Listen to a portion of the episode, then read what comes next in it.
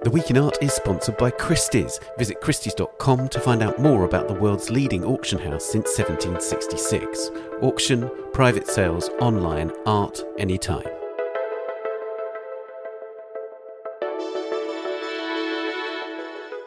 Hello and welcome to the Week in Art. I am Ben Luke. This week was a museum collection taken from Kherson in Ukraine by Russian troops for safekeeping or as war loot plus Okwui Enwezor's posthumous Sharjah Biennial and photographer Ming Smith at the Museum of Modern Art in New York.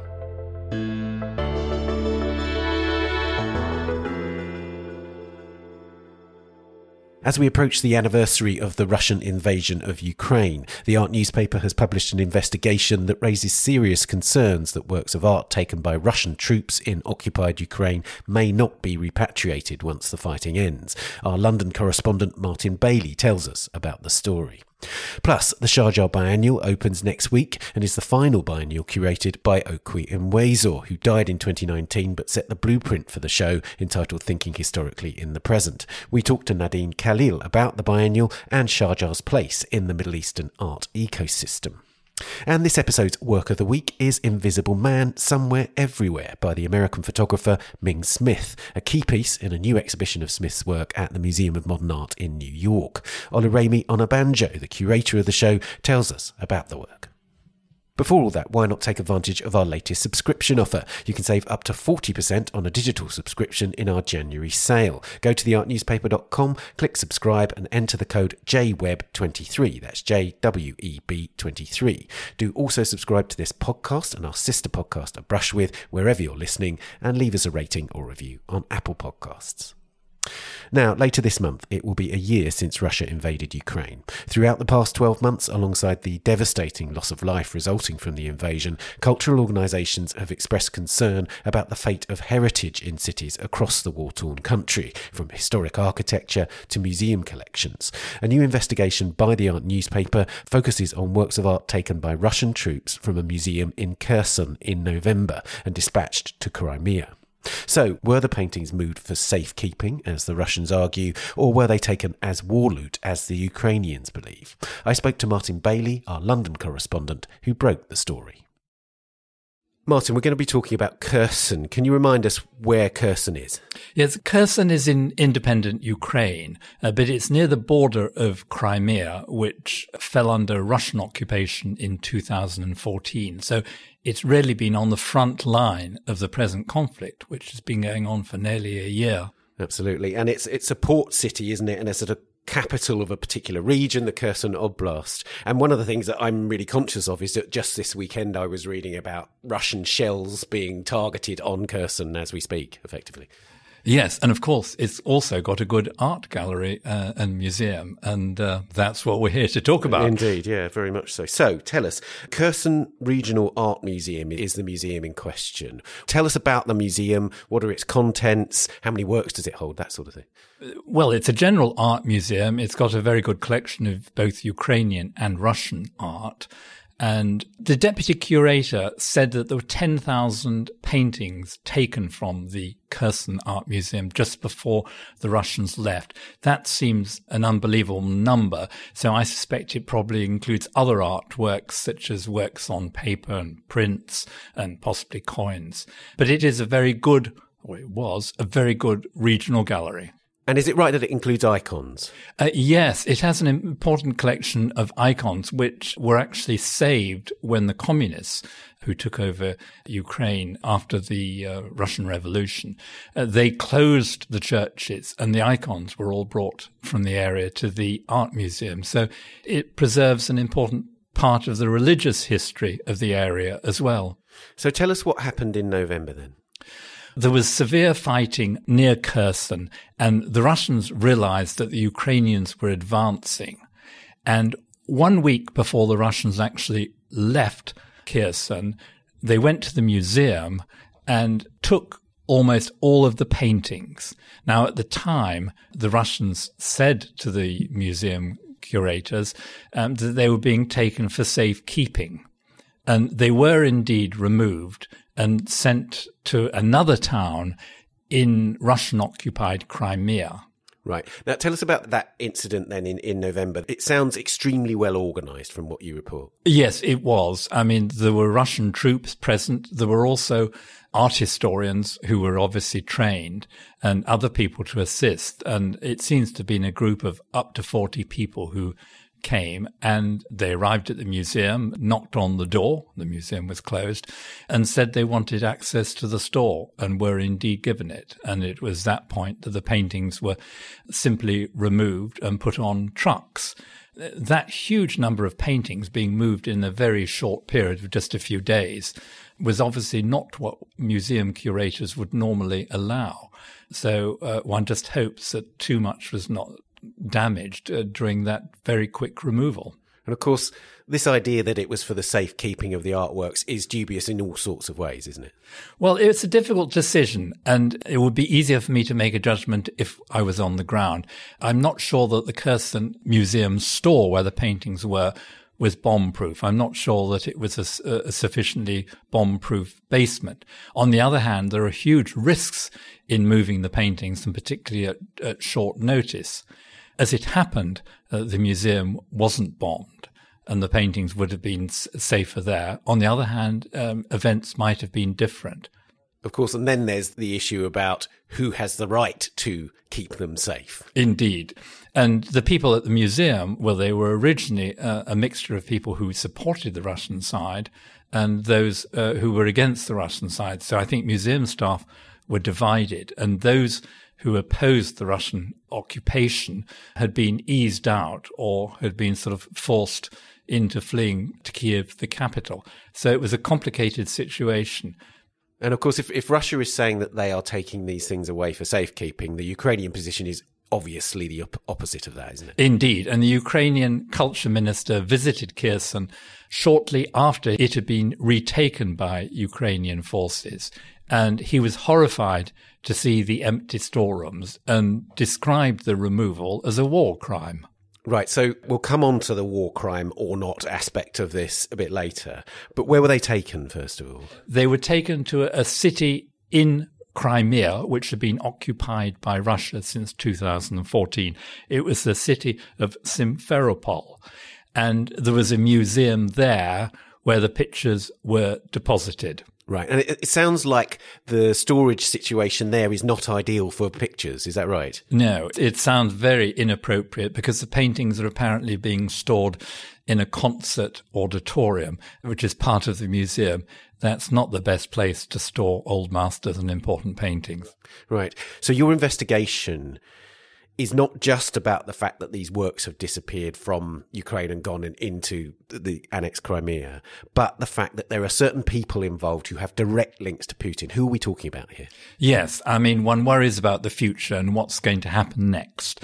Now, the director of the museum in Simferopol is Andrei Malgin, and I looked him up on Putin's own website. And to my astonishment, his name appeared twice. And he had had two meetings with Putin with a small group of people, once in 2014, and the second meeting was as recently as March 2021. What do you know about those meetings? Well, there's actually a transcript of the conversations, and uh, one can hear what Malgin said. He was obviously supporting the Russian side very strongly, and he was selected, if you like, to be included in these small meetings with Putin. And the comments which are on the website are actually rather telling. And perhaps I could read one. Yes, and go this ahead, is yeah. this is the official English translation on Putin's own website, so it's not our translation.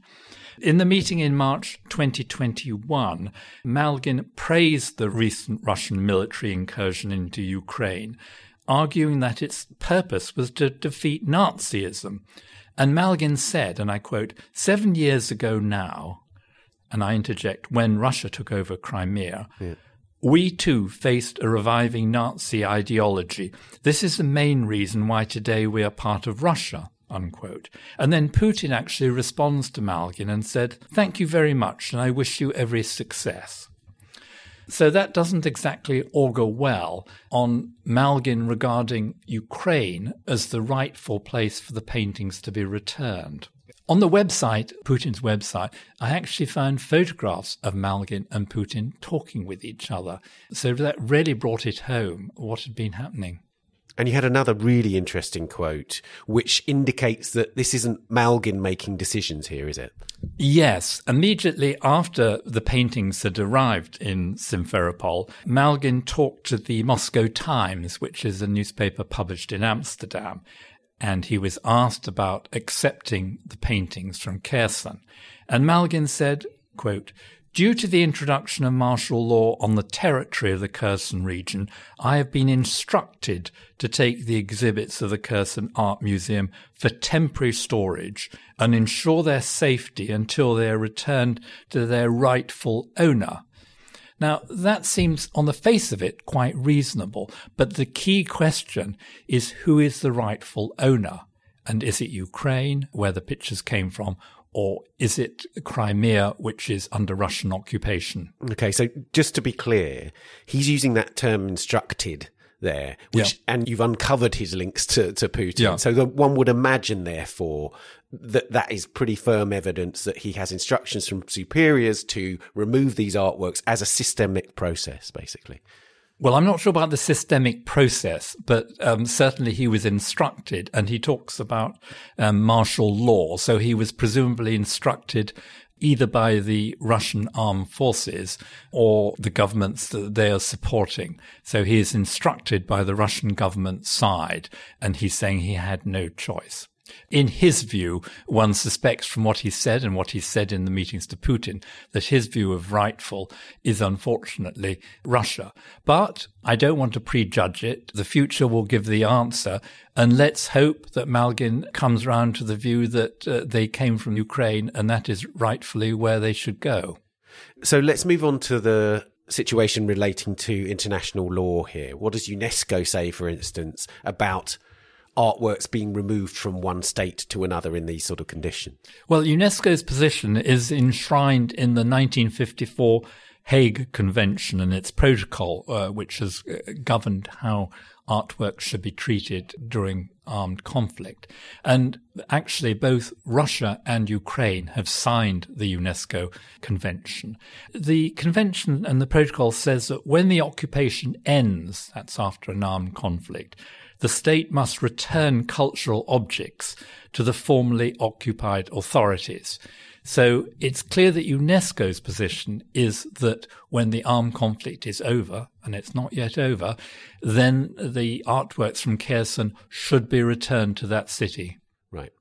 So what do you think then will happen next? Well, one hopes that the conflict will be ended, the armed conflict, because um, uh, nothing is going to happen to the artworks in terms of return until it's over and there is some sort of settlement. And let's hope that sooner rather than later because of the human tragedy involved. After the conflict is over, one presumes that the Ukrainian government in Kiev will need to take all sorts of actions to right wrongs which were committed during the aggression. And one presumes that they will take up the question of the artworks and uh, demand their return to Kherson. Right. Lastly, I wanted to, almost as a coda to our discussion that we've just had, I wanted to ask you about the history that you've looked into, because I think it's very instructive about what happens to cultural property during war. Can you tell us more about the history of Simferopol? Yes, I mean, this goes back to the Second World War, and it's actually an astonishing story. But important paintings, and there were at least 70 of them, from the museum in Aachen. Now, Aachen is in Germany, but near the Dutch and Belgian borders, so it's the far west of Germany. During the war, there was concern that those paintings in Aachen would be bombed by the Allies, by the British and the Americans, and they were removed for safekeeping, and they were sent to Meissen, which is near Berlin, uh, and which was seen as less vulnerable. Now, towards the end of the Second World War, the Red Army of the Soviet Union moved and occupied um, that area of Meissen, and they took the paintings from Meissen and removed them to Moscow. So they went thousands of kilometers from, first of all, Aachen to Meissen and then Meissen to Moscow.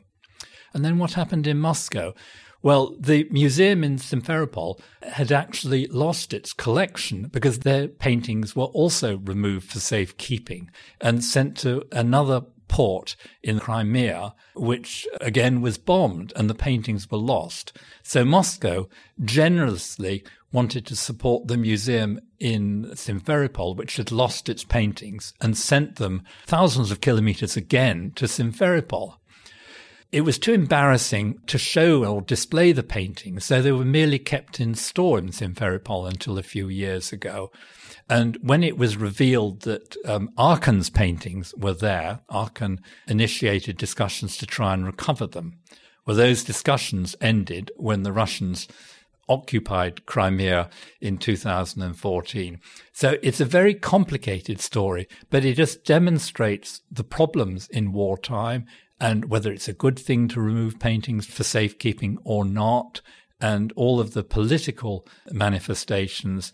And the Russians took the paintings because they'd lost so many soldiers and civilians during the war, and it was seen as uh, some sort of recompense. So very complicated, but um, history sort of is in danger of repeating itself.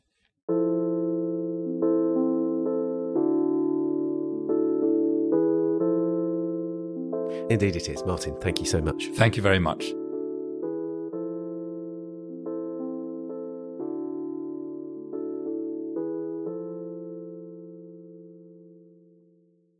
You can read more about this story and our extensive reporting on the war in Ukraine at theartnewspaper.com or on our app for iOS and Android.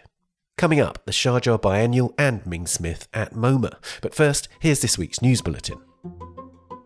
Public access to Tate Modern's viewing gallery could be restricted after judges on the UK Supreme Court found that the gallery constitutes a private nuisance to neighbouring flats overlooked by the gallery. In a majority decision issued on Wednesday, the court ruled in favour of the owners of four flats in the Neo Bankside building, which has floor to ceiling glass windows. In doing so, the judges overturned two earlier rulings and found that the residents faced an unacceptable level of intrusion, akin to being on display in a zoo but emphasised that Tate Modern's viewing gallery was a very particular and exceptional use of land. The design of the Blavatnik building, which opened in 2016, was known and had received planning permission when the flats in question were sold for around £4.5 million. The death of a Vatican cleric has put his lauded but mysterious art collection under new scrutiny. The elderly canon, Monsignor Michele Basso, died earlier this month, prompting renewed questions about how he obtained the works. In 2000, Basso was investigated for fraud by the Rome public prosecutor after allegedly trying to sell fake works disguised as originals using forged documents. The collection of about 70 works, including pieces by Guercino and Giambologna and a vase bearing the name of the Greek artist Euphronios, had, until 2020, been stashed in Basso's home near St. Peter's Basilica. He reportedly donated the collection to the Fabric of St. Peter, the institution that's responsible for restoring the basilica that same year, which was also when Pope Francis launched an internal financial investigation into the accounts of the Fabric of St. Peter. Basso is not thought to have been wealthy enough to buy the works and claimed that he'd been given them by generous people. And finally, a host of new acquisitions have been announced by museums. The Musée d'Orsay in Paris has acquired Partie de Bateau, or Boating Party, a major impressionist painting by Gustave Caillebotte, thanks to the luxury goods conglomerate LVMH, which paid 43 million euros for the work. The National Gallery of Art in Washington, D.C. has added an untitled painting by George Morrison, a member of the Grand Portage Band of Chippewa, to its collection. It's the first work by a Native American artist added to the museum's important collection of the New York School. And London's National Gallery was the buyer of the Neapolitan Baroque artist Bernardo Cavallino's painting of St. Bartholomew at Sotheby's in New York on the 27th of January. It was acquired with funds from the American Friends of the National Gallery for just over $3.9 million with fees. You can read all these stories and much more on the website and the app. We'll be back after this. The Week in Art is sponsored by Christie's. This February, discover the collection of the legendary Andre Leon Talley at Christie's New York. The live and online auctions feature Mr. Talley's signature caftans, among other haute couture, works by Andy Warhol, Chanel, handbags and jewellery, and mementos reflecting his personal relationships with fellow fashion icons like Karl Lagerfeld, Diana Vreeland, and Anna Wintour.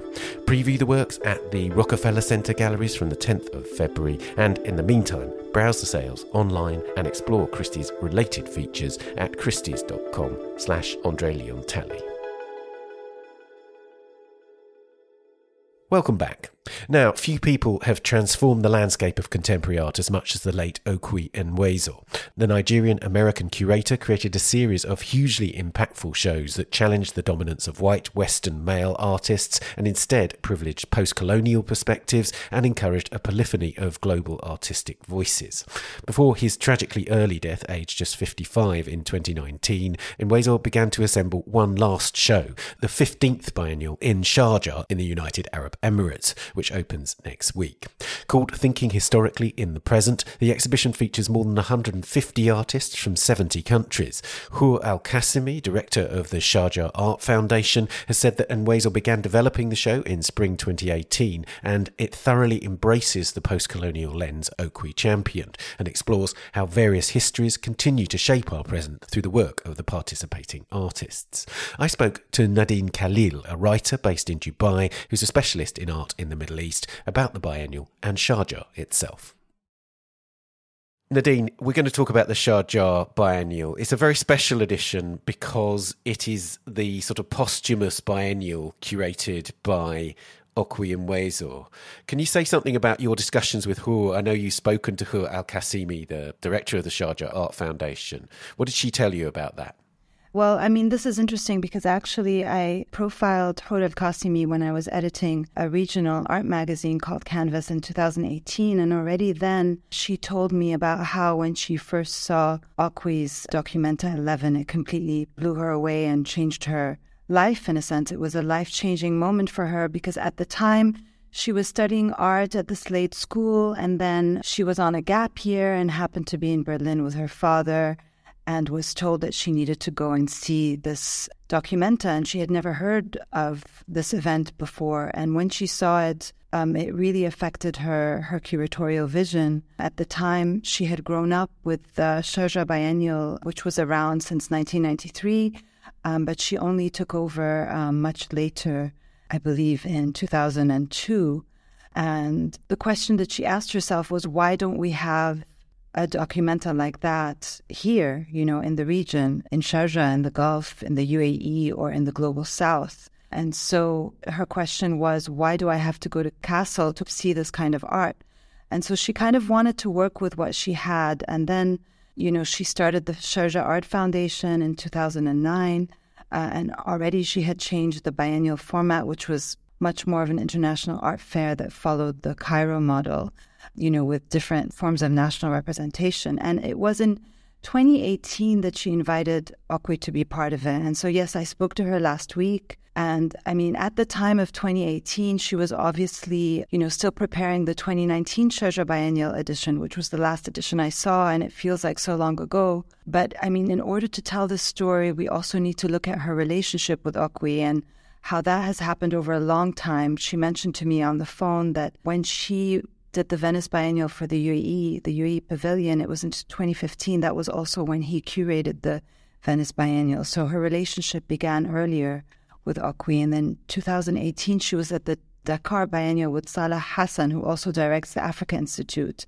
And she just couldn't stop thinking about getting Okwui involved. And so it was at that time that her and Salah went together to Munich and Okwui was just very excited about it. He was excited by the Sharjah Biennial, which he had been part of the jury for a long time.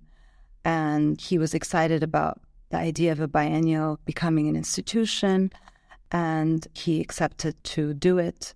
Before this conversation, you shared with me a text which Okwui had sent to Hoor Al Qasimi. Yes. And in it, he's very interested in exploring the very nature of biennials. And in a way, it's not a disillusionment he's expressing, but I think he really wanted to prove that biennials had a purpose and wanted to give them a very distinctive purpose, which it seems to me taps into what you're saying about who are needing the, the Sharjah biennial to have a very distinct role and a cultural significance, if you like. Yes, correct. And it's also this idea of contextualizing a South South discourse. In 2005, there's a recorded conversation that Okwui gave at the March meeting, which when it was still a symposium. And this symposium around the biennial soon developed in, into its own discursive format into what we now know as the March meeting in 2008. So there's a lot of context I feel that needs to be added to how the Sharjah Biennial got here today. I mean, it started in 1993, but completely changed its format when, you know, Hoor took over and when the foundation then became an institution. And so in this talk, he talks about exactly this title, Thinking Historically in the Present, and the implications of the post colonial, which is a term that can be widely dismissed. He talks about how there is less of a dislocation for someone like him, a Nigerian, in places like Sharjah and New Delhi. And he talks about how we, and I say we in a very large sense of we, uh, experience the disjunction of time on the inside. So, again, this idea of a South discourse, not always looking outward to the West or projecting from the West, but speaking to each other in the way that we have been relegated in the region. So he talks about this idea of multiple temporalities and historicities. And I kind of understand that as a Lebanese who's grown up in Nigeria myself. I understand this anxiety of the West, as he puts it. And he made this incredible statement even today where he says the anxiety of the West shouldn't be the center of how we interpret time and space, and that the West is the only place where authenticity has not been troubled or touched by these dislocations, which I feel is a very provocative statement. And then he left us with this question How do you experience dislocation from the inside? So, I mean, all this is to say that Okwui was, you know, very much close to Hoor intellectually. And she says about how every time, you know, she was in Europe, she would just go straight from the airport in Munich with her suitcase to his apartment. So they were very close. And, you know, he even advised her to call the Africa Institute when she decided to establish it with Salah Hassan in 2018 the Africa Institute and not just Africa and diaspora studies. So he was, a, I think, a real mentor in many ways. Of course, one of the great things about Okwui as a, as a curator of these grand shows, these vast discourses through art, is that he was able to not just bring into play all sorts of intellectual discussions, but also create great moments of physical art, of visual experiences. And that seems to be very true of this biennial, just from the glimpses that we've got of what's coming, because there's a vast number of commissions happening, major works by artists from across the world, and also existing works. But it, it seems to me that it's terrifically ambitious. Just the scale of it is terrifically ambitious. Yes, I mean, you know, honestly, it started much smaller. This is the largest biennial to date. I think it's something like what Hoor told me was 163 artists, and you can double that in terms of number of works. They started with this idea, so it was conceived by Okwui with some keywords given to the artist to reflect on around this idea of the post colonial constellation, which he's written and published about. They started with this idea of 30 years, 30 commissions. It then grew after his death to much larger because Hoor wanted to see it as more of a collaboration with artists that both they have worked with separately and together. And then she only had funding for 30 commissions, but then she sought uh, partnerships with other institutions. And that's how the biennial has come to take this form. Its ambitiousness goes beyond the number of works, but also it kind of relegates itself to space where she is exploring regions that she hasn't before, such as Khorfakan and an area of the UAE that I personally have not experienced called Al And she has some emerging and established artists taking over some abandoned places as well. And I can give you more details if you're interested. Well, let's focus on maybe a couple of things. I know, like from my discussions just with a couple of artists who are based outside of the Middle Eastern region. So, for instance, I spoke to Doris Salcedo. She's doing a major new work, which is using trees to create this kind of a house, effectively, which is about migrants and about the movement of people across the world and never having a fixed home and never having a fixed place, which is theirs. And then you have John Akomfrah, who's just been confirmed as the British representative in Venice. He's doing a new film, and I was able to just see glimpses of the materials he was using for that when I visited his studio. And it's about viruses and the New World, as in the, the colonial, the settler colonial experience in the Americas. So you get a sense from that of, of the artists who who are making major new works for it. But tell me about the artists that you know of. So yes, Basel Abbas and Rowan Abou are doing a new mixed media audiovisual installation in the ruins of a heritage house in Al Muraija. There is Moza Al Matrushi, who is an Emirati artist based here, who really believes that we can learn from nature, and she's been working with beekeeping for a long time. And so her work actually turns it back, like showing what we can learn from local farmers and beekeepers. So it's more like a kind of school. And then I'm really excited about Marwa Al Mugait, who's a Saudi artist who works with performance and choreography. And she did this like amazing video projection in 2021 in Saudi in a park looking at the people who were there, migrant workers and their stories in different languages. And she's doing something along those lines, but here in the UAE, working with people here. And then, of course, there's Tania El Khoury from Lebanon that's doing a performance in a completely new market that has not been used before uh, called El Jubail Market. It's an abandoned market that Hoor has also protected from demolition. And then lastly, I would really like to highlight Asma Belhamar, who's another Emirati artist who really works with this idea of architectural history. And she's doing a fascinating intervention in the courtyard of Sheikh Khalid bin Muhammad's palace, which is an abandoned palace, which actually shows that the migrant workers who built this place left imprints, left their own patterns and the design of this palace as a form of authorship, which can be traced back to the Sindh region, which is now a province in Pakistan but was previously a part of British India. So again, it is this idea of the Sharjah Biennial looking at the communities that exist there in Sharjah from elsewhere who are part of the makeup of that society and how can they include their histories and their stories that came through, you know, migration, labor, and in the past slavery as well. It all seems very much in keeping with both the traditions that Okwui established within his own curating, but also, of course, as you say, very special to Sharjah. And I wondered if you could give us a flavour of how Sharjah differs from its neighbours, if you like, the other emirates and so on. Is there a different atmosphere in terms of the Sharjah art world? Is there a sense in which they are very distinctive?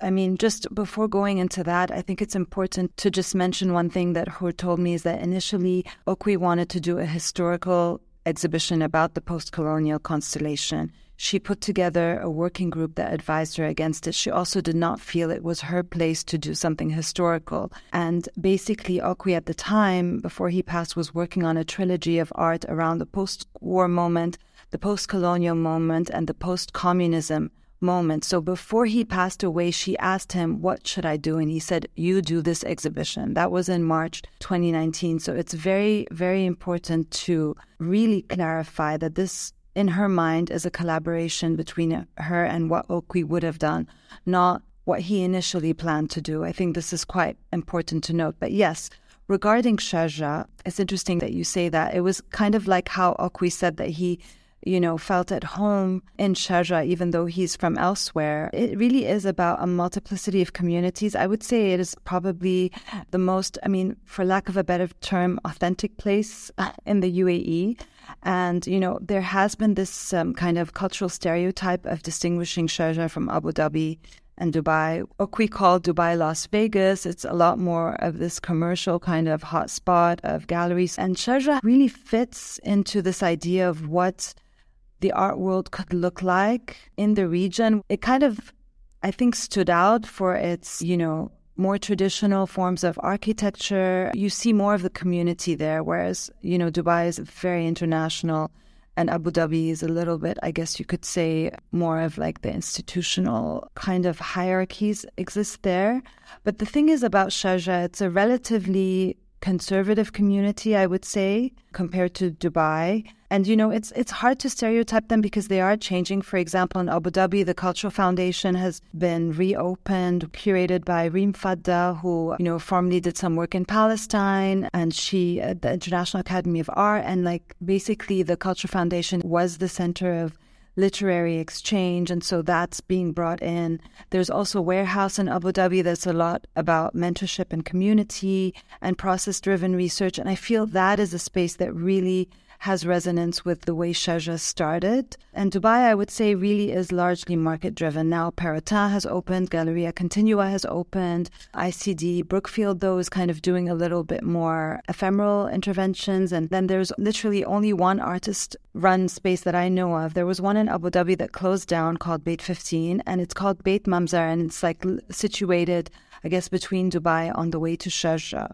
So Sharjah was always kind of more thoughtful and global in its programming, but also more discreet, I would say. And it has, you know, the Sharjah Art Museum Authority, led by Manal Ataya, has uh, up to 16 museums. It's really about telling our own histories. And I again say our in a very macro sense with the Barjeel Art Foundation, for example, that has a very discursive uh, way of showing its collection of modern and contemporary Arab art funded by um, Sultan al Qasimi. And so there was always these discursive platforms like the March meeting. And, you know, Sharjah has also a lot more than just the biennial. There's a film platform, there's Focal Point, art book publishing, Perform Sharjah, which has just now been headed by Tarek Abou El Fetouh, who has worked in Beirut, who has worked in, you know, Brussels, who has worked in Abu Dhabi, and now also a new music program started by Hassan Hujairi and photography as well. So I guess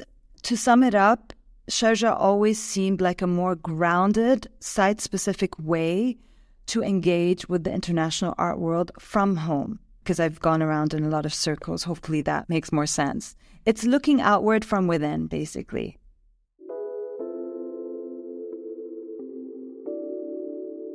Nadine, that's great. Thank you so much. Thank you so much for having me. It was great to speak to you.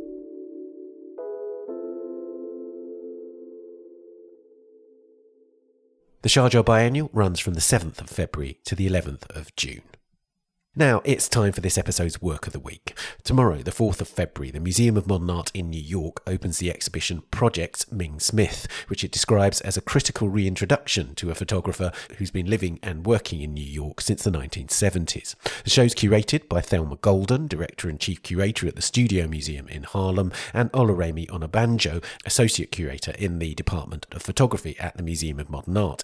And I talked to Oluremi about the work Invisible Man Somewhere Everywhere, of which there are two versions in the exhibition.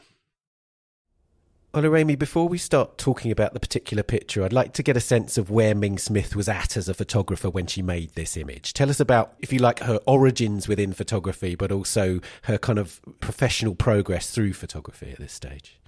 So the image in question, Invisible Man Somewhere Everywhere, appears or kind of comes into focus about 20 years into Ming Smith's career as a photographer.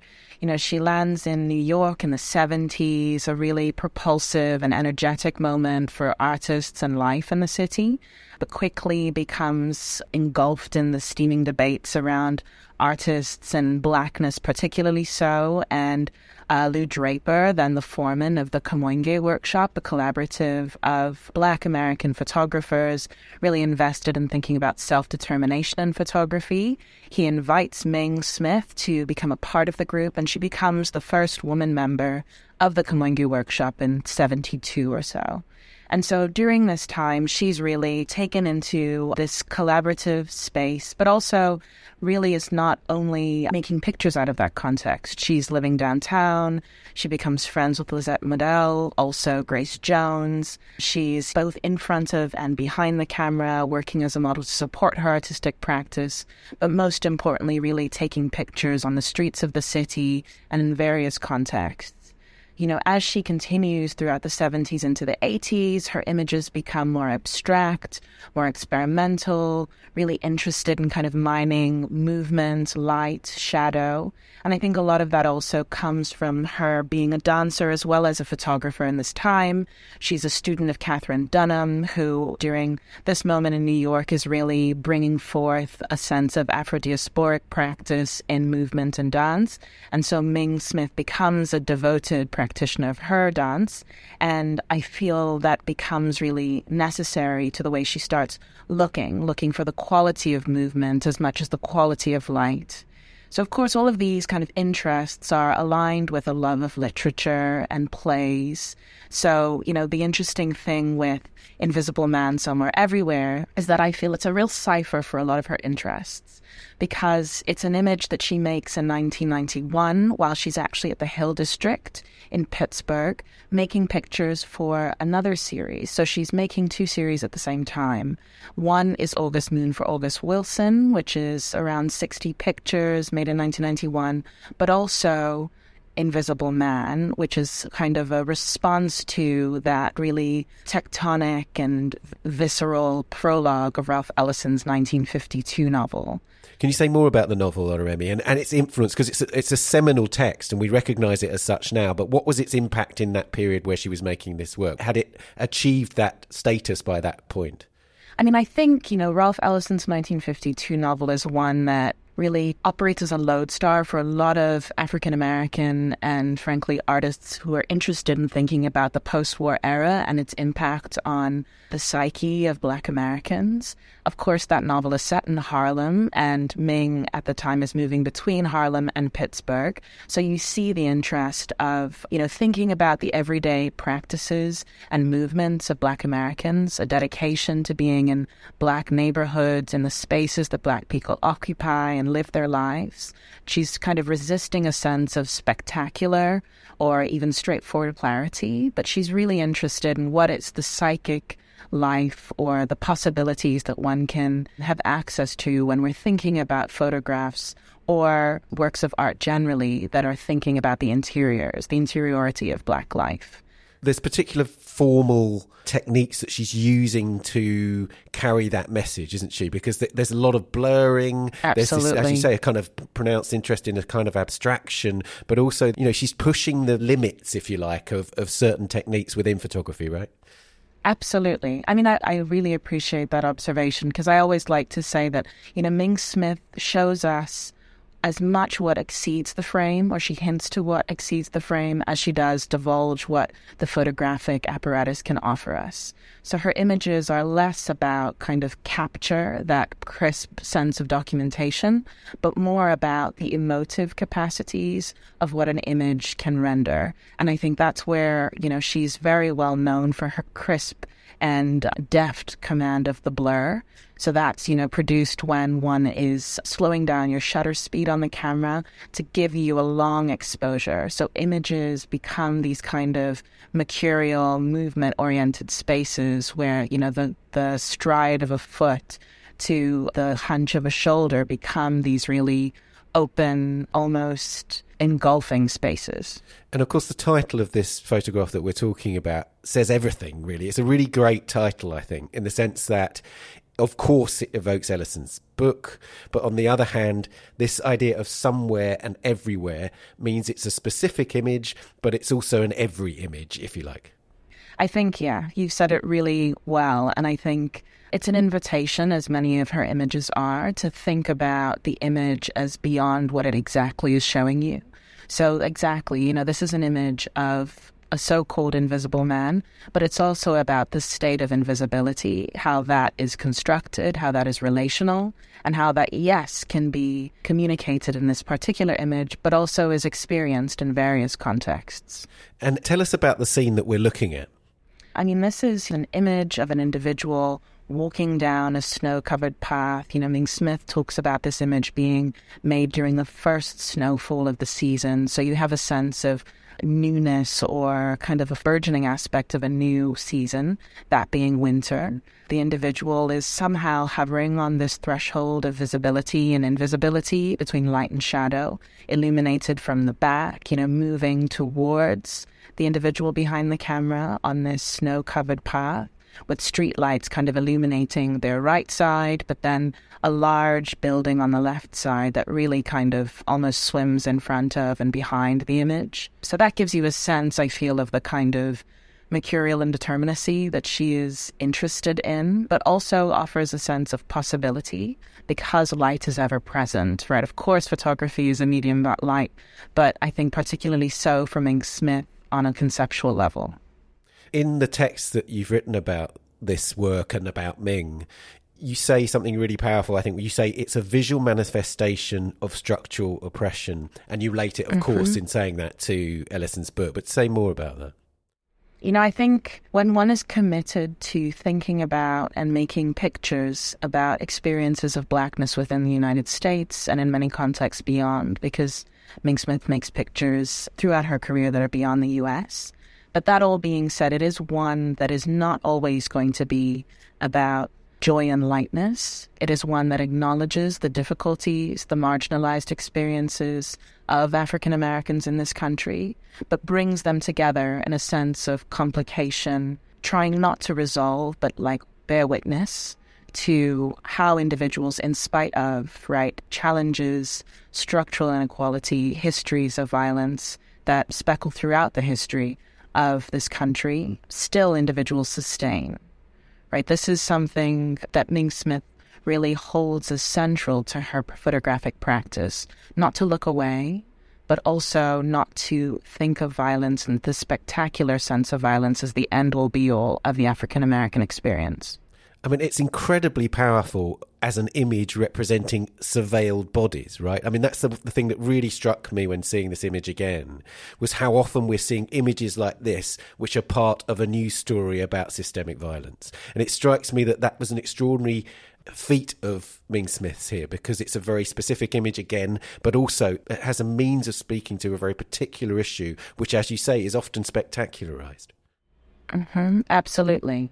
I think this is where uh, Ming Smith's ability to bear witness and to think about her photographs as sites of exchange, sites of continual engagement rather than straightforward documents that are taken, but things that are made together in relation is really necessary to kind of augment the way we look at her pictures one of the things that's sort of admirable about Ming Smith is is her modesty. I think about what she does with photography. Quite often, she will say things like, "I'm just really concerned with beauty."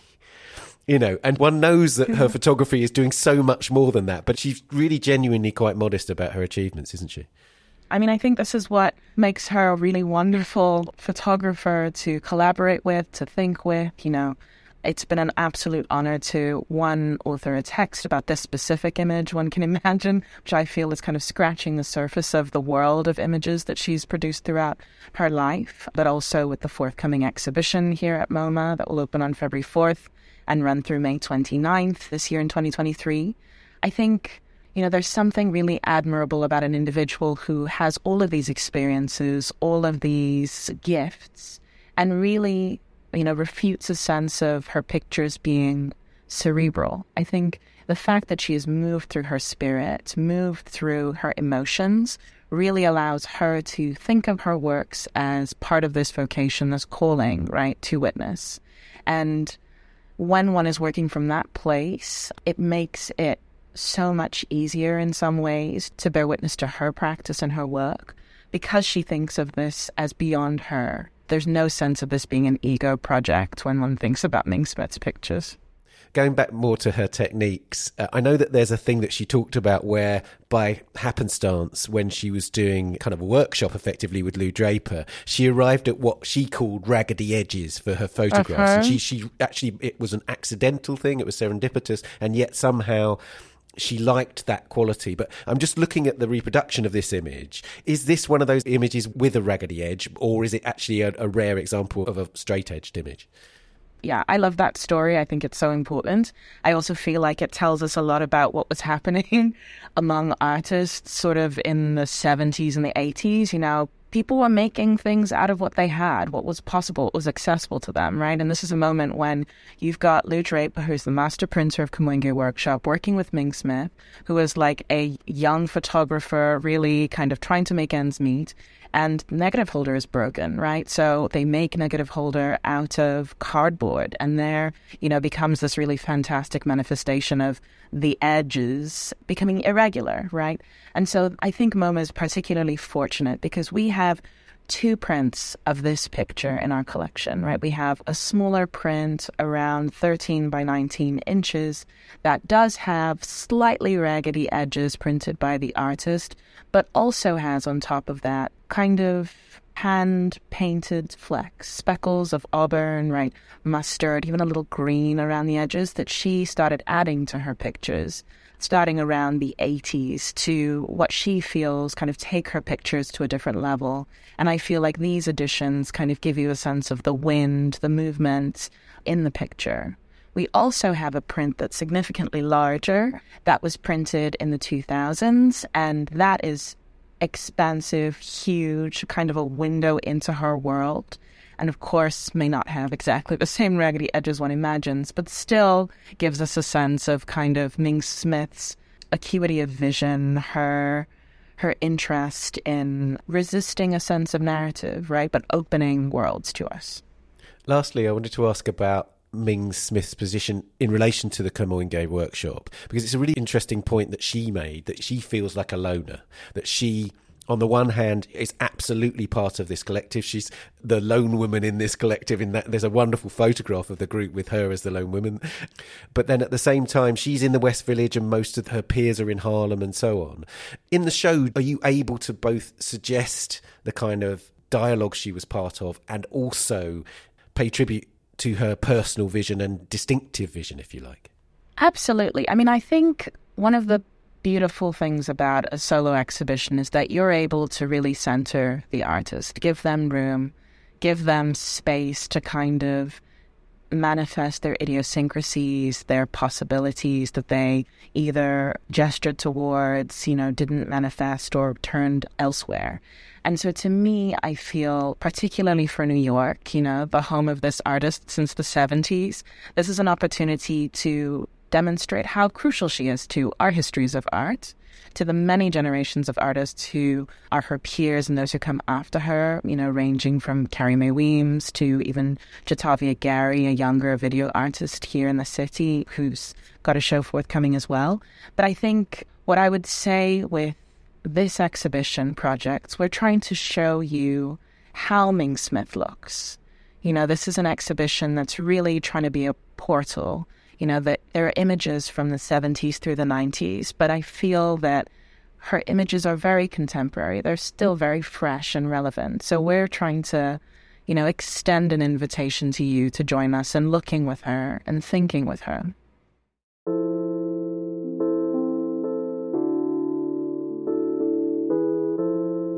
Well, Oluremi, thank you so much for telling us about this extraordinary artist.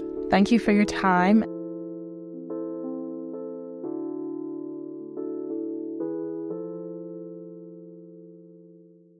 Projects Ming Smith is at the Museum of Modern Art in New York from the 4th of February to the 29th of May. Oluremi's excellent text about the photograph is in the book Ming Smith, Invisible Man Somewhere Everywhere, which is published by MoMA and priced $14.95 or £17. And that's it for this episode. You can find us on Twitter at Tan Audio and on Facebook and Instagram, of course. The Week in Art is produced by Amy Dawson and David Clack, and David also does the editing and sound design. Thanks also to Daniela Hathaway and to our guests, Martin, Nadine, and Oluremi. Thanks to you for listening. We'll see you next week. Bye for now. The Week in Art is sponsored by Christie's. Visit Christie's.com to find out more about the world's leading auction house since 1766. Auction, private sales, online, art, anytime.